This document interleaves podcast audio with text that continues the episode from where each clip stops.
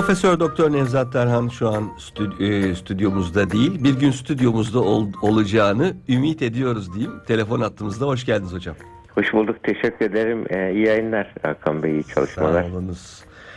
Efendim e, bugün konumuz son derece ilginç. Bilmiyorum az görülen bir e, rahatsızlık mıdır ama edebiyat ve sinemanın bolca sanıyorum beslendiği bir Evet, kaynak evet, değil mi? Çoklu doğru. kişilik bozukluğu. Çoklu, kişilik bozukluğu öyle çok e, bu- yani filmler yapılmış hakkında ilgi çeken bir konu. Yani çok böyle e, şey yönü de üstün. e, e, sanatsal yönü de çok kolay olan bir e, ha- hastalık grubu olduğu için biraz abartarak çok film yapıldı. Onun hakkında e, senaryolar yazıldı. Ama e, aslında çok sık rastlanan bir rahatsızlık değil onu söyleyeyim.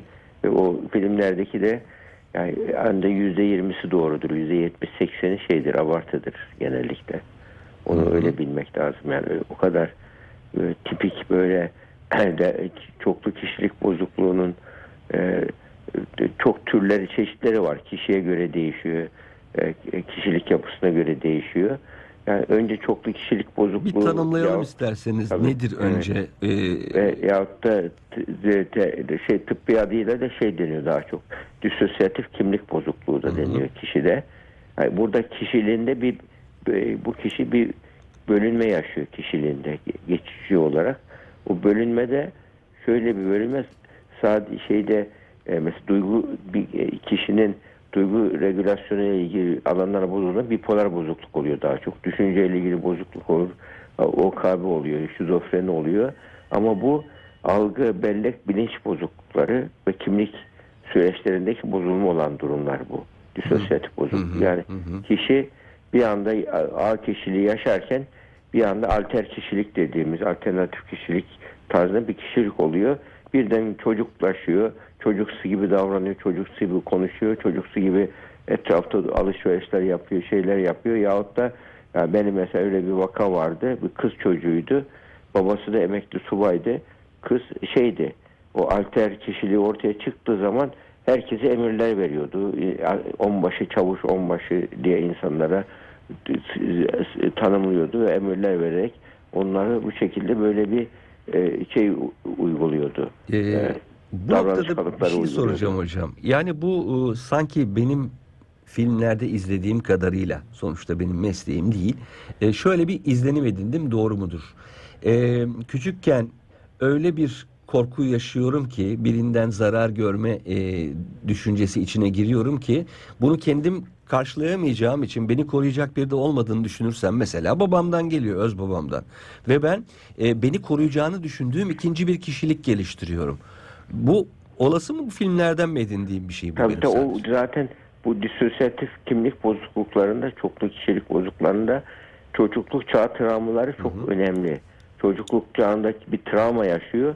Fakat bu travma böyle e, e, çözülemeyecek bir travma ve yüzleşip konuşulamayacak bir travma.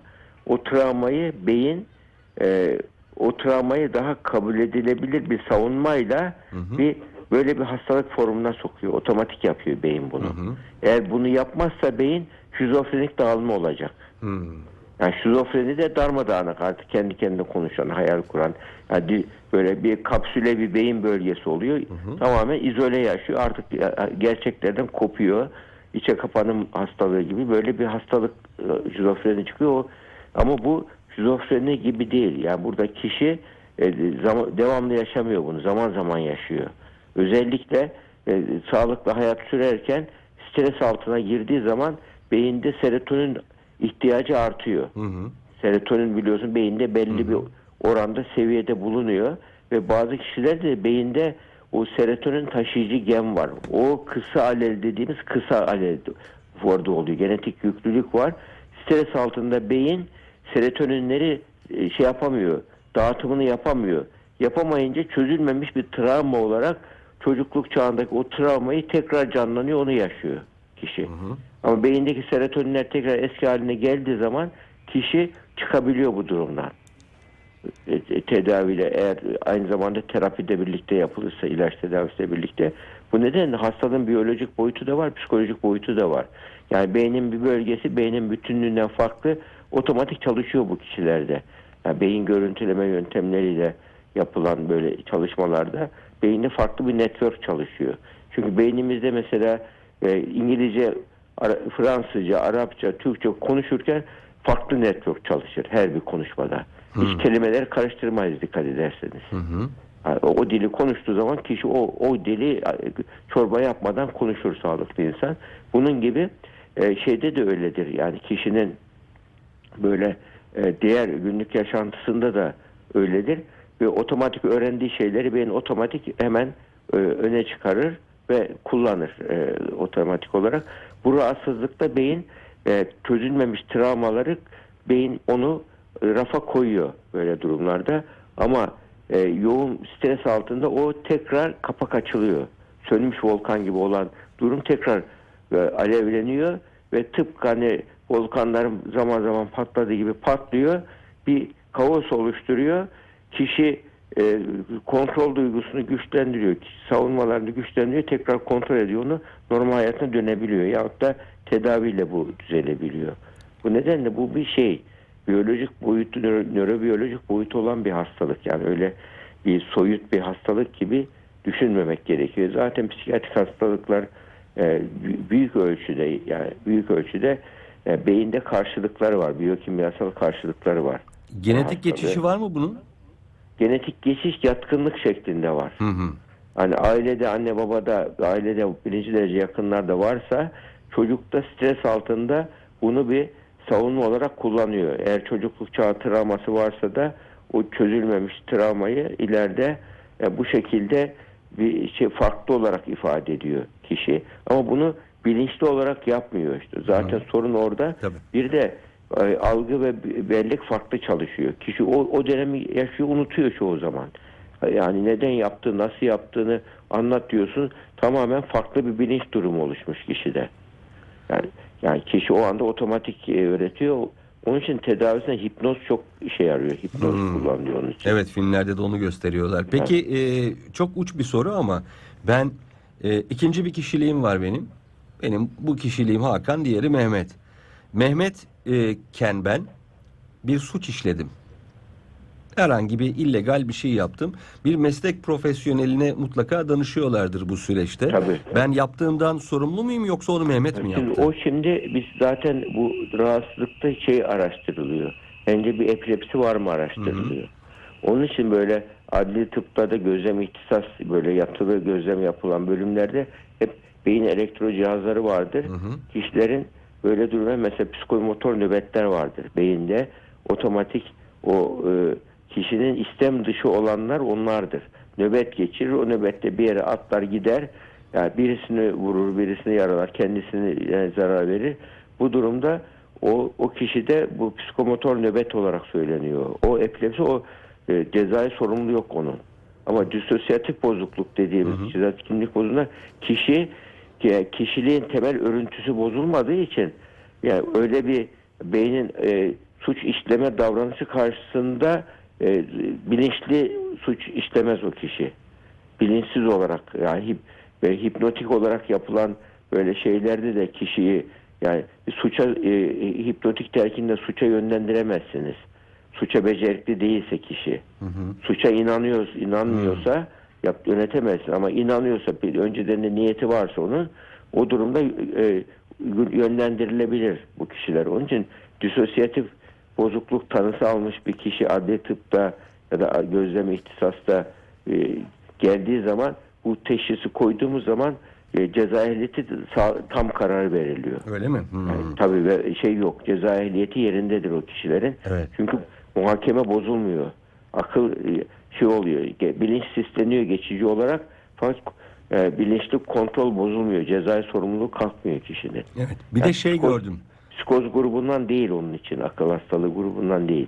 Bir de e, hocam bu Vatikan'da da çok konuşulur. Hani o possession dediğimiz biz de aslında cinlenme deriz de o e, şeytan çıkarma vakaları filmlerde de görülür. E, Tabii. orada da sanki bana şey gibi gelir. Bu e, sizin dediğiniz disosyatif kişilik bozukluğundan dolayı sanki bir başka kimlik e, edinir kişi gibi gelir. Filmler izlerken ben aklıma öyle gelmişti. Tabii o işte o daha çok bizde musallat den- denir. Musallat oldu, cin musallat oldu filan denir. Üç harfliler olarak söylenir. O da bunun disosyatif bozukluğun kültürel olanıdır. Hmm. Kültürel yaşantıyla, kült- kültürel uygulamalarla yani kültürel ve dini uygulamalarla ilgili olanıysa bu bu zaten disosyatif tanısı almıyor. Almıyor mu? O almıyor. Kültürel bir şey öğreti olduğu için kültüre özgü sendrom olarak geçiyor onlar. Hmm. Kültüre özgü sendromlar onlar da tabii sağlıklı değil ama Tabii. onlarda da zaten bilinç e, bilinç e, ve hareket serbestliği ceza ehliyeti yerinde o kişilerin. Yani onlar böyle inandıkları için kültürel olarak rahatlıkla yönlendiriliyor. Mesela böyle özellikle Hatay bölgesinde mesela reenkarnasyon vakaları çok çıkıyor. Evet, evet. Ne çıkmasının sebebi de o bölgede kültürel olarak bu öğreti var. Öğreti var yani kü- kültürel olarak bu öğret çocukluk döneminde bir şeyler yaşıyor. Ondan sonra ileri yaşta onu unutuyor. İleri yaşta bakıyorsun bir şeyler anlatmaya başlıyor. Hatta literatüre girmiş bir vaka var. Bir, e, bir, e, kafa travması geçiriyor bir hasta. Yoğun bakıma yatıyor. Yoğun bakımda İtalyanca bir şeyler konuşuyor kendi kendine. Oradaki yoğun bakım uzmanı da meraklıymış kaydediyor bütün şeyleri, konuşmalarını. Evet. Daha sonra kişi yoğun bakımdan çıkıyor, iyileşiyor. Ona bu konuşmaları dinletiyor. Bakıyor İtalyanca konuşma. Ya ben İtalyanca bilmiyorum ki diyor. Hı hı. Peki nasıl oldu? Hemen şu andaki o şey yönde reenkarnasyon diye yorumlanıyor şeye göre. Aslında bir araştırılıyor ki o e, babası diplomatmış.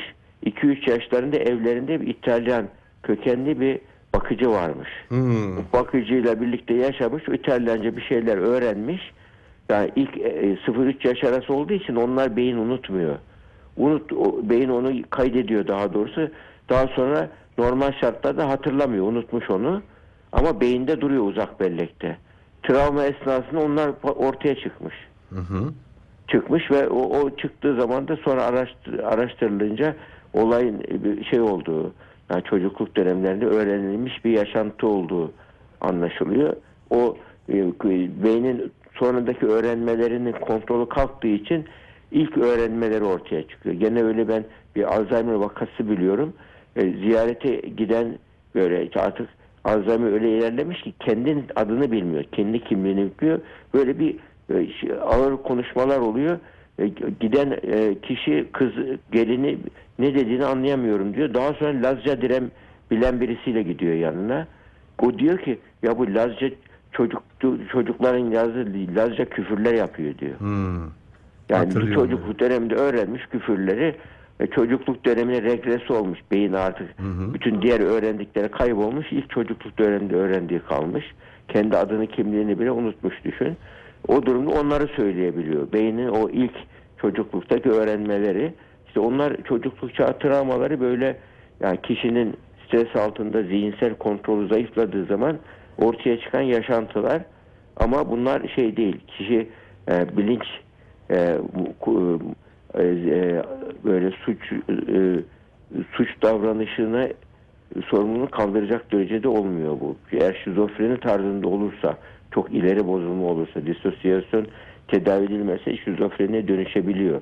O zaman artık bu iş e, ceza ehliyeti yoktur diye o zaman karar verir adli Peki biz e, bir kişide yakınımızda birinde çoklu kişilik bozukluğu olduğunu e, ilk olarak nasıl e, fark ederiz? Tabii o, o çok, çok kolay tanımlanan bir şeydir. Yani kişi bakıyorsunuz gayet olgun şey yapan kişi bazen mesela hiç çocuksu davranıyor bazı dönemlerde. Çocuksu davranıyor. Kendi kendi konuşmalar, gülmeler bir şeyler yapıyor. Fakat tekrar çıkıyor ve bununla ilgili bellek bozukluğu hatırlamıyor, unutuyor. Yok yok öyle renk reddediyor, inkar ediyor. Ben böyle şey yapmadım diyor. Şey diyor. Ve bunu da yalan söylemiyor. Samimidir onda. Hı hı. Beyni o şekilde yapıyor. Bu, e, bu, bu durumlarda işte alter kişilik dediğimiz yani alternatif alterleri oluşuyor. Yani beynin bir bölgesindeki o alter kişilik otomatik devreye giriyor. E, fakat o durumda ona hemen yüzleştirirseniz şey yapabiliyor, sorgulayabiliyor, çıkabiliyor o, o durumdan. Çıkabiliyor. Bu nedenle terapi terapilerde de o kökleşmiş davranış kalıbı gibi olan durumu e, kişide e, e, yani kökleşmiş olan kişilik yapısına tekrar dönmesi sağlanabiliyor bu kişilerin. Yani benlik algısı tekrar toparlanıp getirilebiliyor ve bu tarz bu kişilerde bu nedenle disosyatif bozukluk ve, ve alternatif kişilik oluşan kişilerin e, tanımını doğru yapmak gerekiyor. Mesela kendi içinde otobiyo- otobiyografik bir hafızası da oluyor bazen. Böyle Ee, ne demek bu? Kend- yani böyle kendi ayrı bir kimliği oluyor. Hı hı. Kendi ayrı bir özgeçmiş oluyor kişinin. Ha, yeni bir özgeçmiş Öz- oluşturuyor. Kendi bir özgeçmiş oluyor, onu yaşıyor birdenbire. Bağımsız bir inisiyatif yaşıyor birdenbire. Öyle tanırsınız. Yani davranışlar, e, sahiplenme duygusu yaşıyor. Bu alter kişilik dediğimiz bir kişilik ortaya çıkıyor. Bunu gözlemleyerek anlıyorsunuz ve sorgulayarak anlayabiliyorsunuz. Ama bu kişi genellikle o çocukluk çağı travma ölçeği var. Bunu yaptığımız zaman çocukluk çağında fiziksel istismar, fiziksel e, cinsel istismar çok ortaya görülüyor bunlarda. Cinsel istismar hem kendisinin hem de ailenin kabul edemeyeceği bir şey olduğu için enses vakaları çok oluyor. Var bunlar. Bu, bu kişi bunu ensesi şey yapamıyor, kimseye anlatamıyor.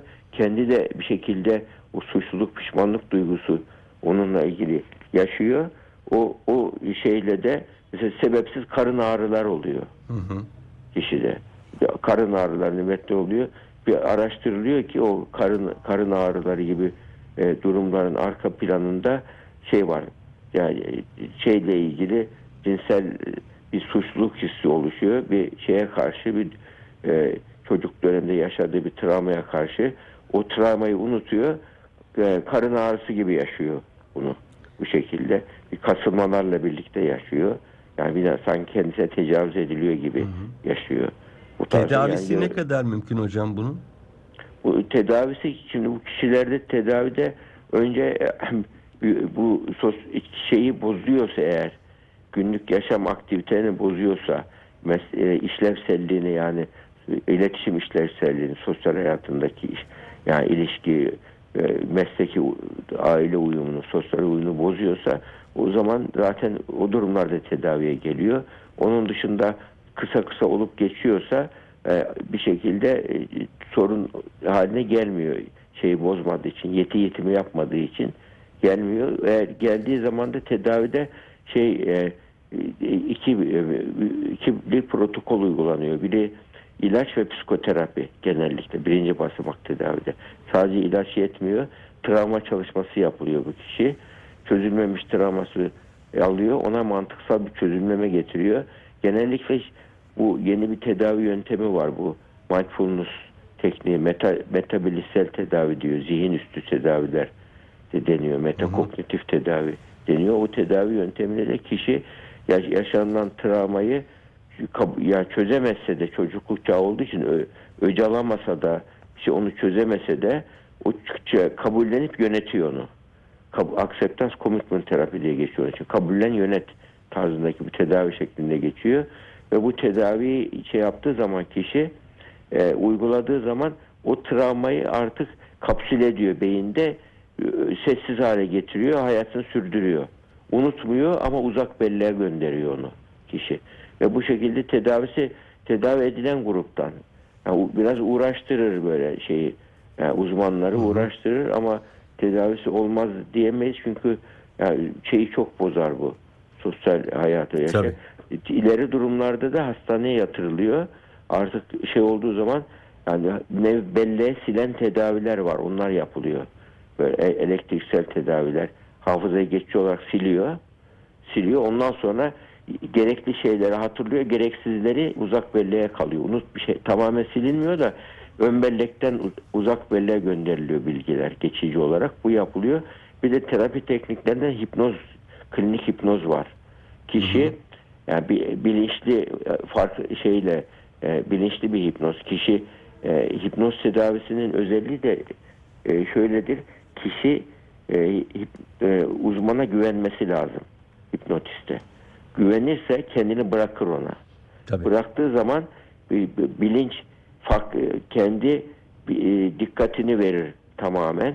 Kaslarını gevşetir vücudunu. Bütün bilincinden bir pencere açar ve e, uzman onun adına kendi beyninde dolaşır.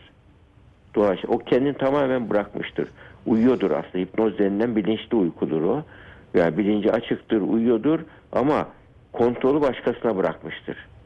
Yani beyindeki bir duygusal radar var beynimizde.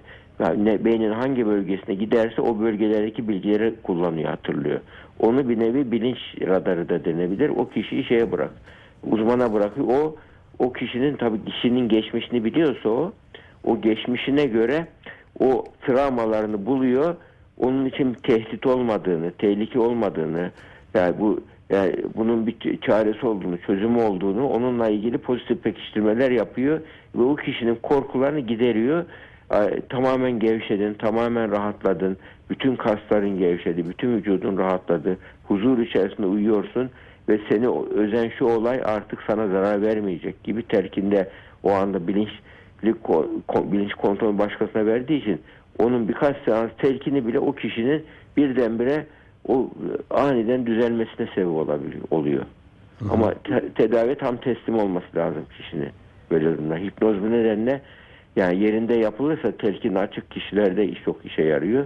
Mesela polislerde çok askerlerde polisler yani komut alıp komut vermeye alıştıkları için kolay girerler hipnoza. Hmm, Yani Enteresan. su- suggestible dediğimiz telkin açık kişiler. enteresan. Ama her şeyi sorgulayan bir, bir, bir, bir bilimsel kimliği olan felsefeci Evet. kolay kolay sokamazsınız Çok hipnoza. doğru. Çok çok güzel. Evet. Çok güzel. Hocam son olarak kısacık dediğiniz filmlerde çok farklı gösteriliyor. Heyecan olsun diye tabii ki dağcılık filmlerinde de e, dağcılığın 10 tane gerçeği varsa sulandırılıp yüze çıkarılıyor. Bu normal bir şey. Kurgu çünkü. Burada da mesela Split diye bir film vardı en son. Night Shyamalan'ın e, yakın zamanda çok da başarılı olduğu, meşhur olduğu. E, karakterin neredeyse 20 tane kimliği vardı birbirinden farklı. E, bu kısmı yani en fazla kaç kişilik görülmüş bir kişide biliyor musunuz? Bununla Yani ilgili bir klinik olarak gördüğümüz iki tane, üç tane gördüm. Ben üç, üçten fazlasını görmedim. O tabi yani o filmde çok şey tabi biliyorsun. Yani e, filmlerde, senaryolarda çarpıcı olması Evet. çok önemsendiği için yani olayları dramatize ediyorlar. E, e, e, ve şey yapıyorlar, çarpıcı hale getiriyorlar. Yani 20 tane kişilikli bir şey olur. Zaten çorba gibi ol- olur o. Yani öyle durumda filmde onu o şekilde bir e, heyecan, e, merak duygusunu tatmin için amaç o zaten insanlarda merak duygusunu e, yakalatarak yani merakla sürükletiyorlar. Sürükleyici bir duygu oluşuyor. Yani o, bu nedenle o, o tarzdaki bir e, olay şeydir. Ancak e, şeyde olur. Stüdyolar, film senaryoların stüdyolarında olur. Gerçek hayatta o tarz 20 kişilik bir literatürde de hiç görmedim. Ama yani bu şey e, klinikte rastladığımız bir şey. Disosyatif kimlik Aha. bozuklukları. Peki. Yani bir uzman bunu bir seçenek olarak her zaman düşünmeli. Ve sık sık kişilik değiştiren, kimlik değiştiren kişilerde bunu dü- dü- düşünmeli ama bazılarında bunda ikincil kazancı da oluyor böyle. Böyle yaparak bütün hasta diye bütün ailenin ilgisini çekiyor ve bununla o birçok Hmm. yükten kurtuluyor, işten kurtuluyor. O da mantıklı. Yani birçok tedavi tedavi dolaşırken sorumluluklardan kurtuluyor. Yani çocuksu kişiliklerde çok oluyor onu söyleyeyim. İmmatür bile olgunlaşmamış kişiliklerde bu rahatsızlık daha çok oluyor. Peki. Evet. Peki hocam çok Rica teşekkürler. ederim. Görüşmek Rica ederim. dileğiyle. Estağfurullah, estağfurullah. İyi yayınlar, iyi Sağ olun. çalışmalar.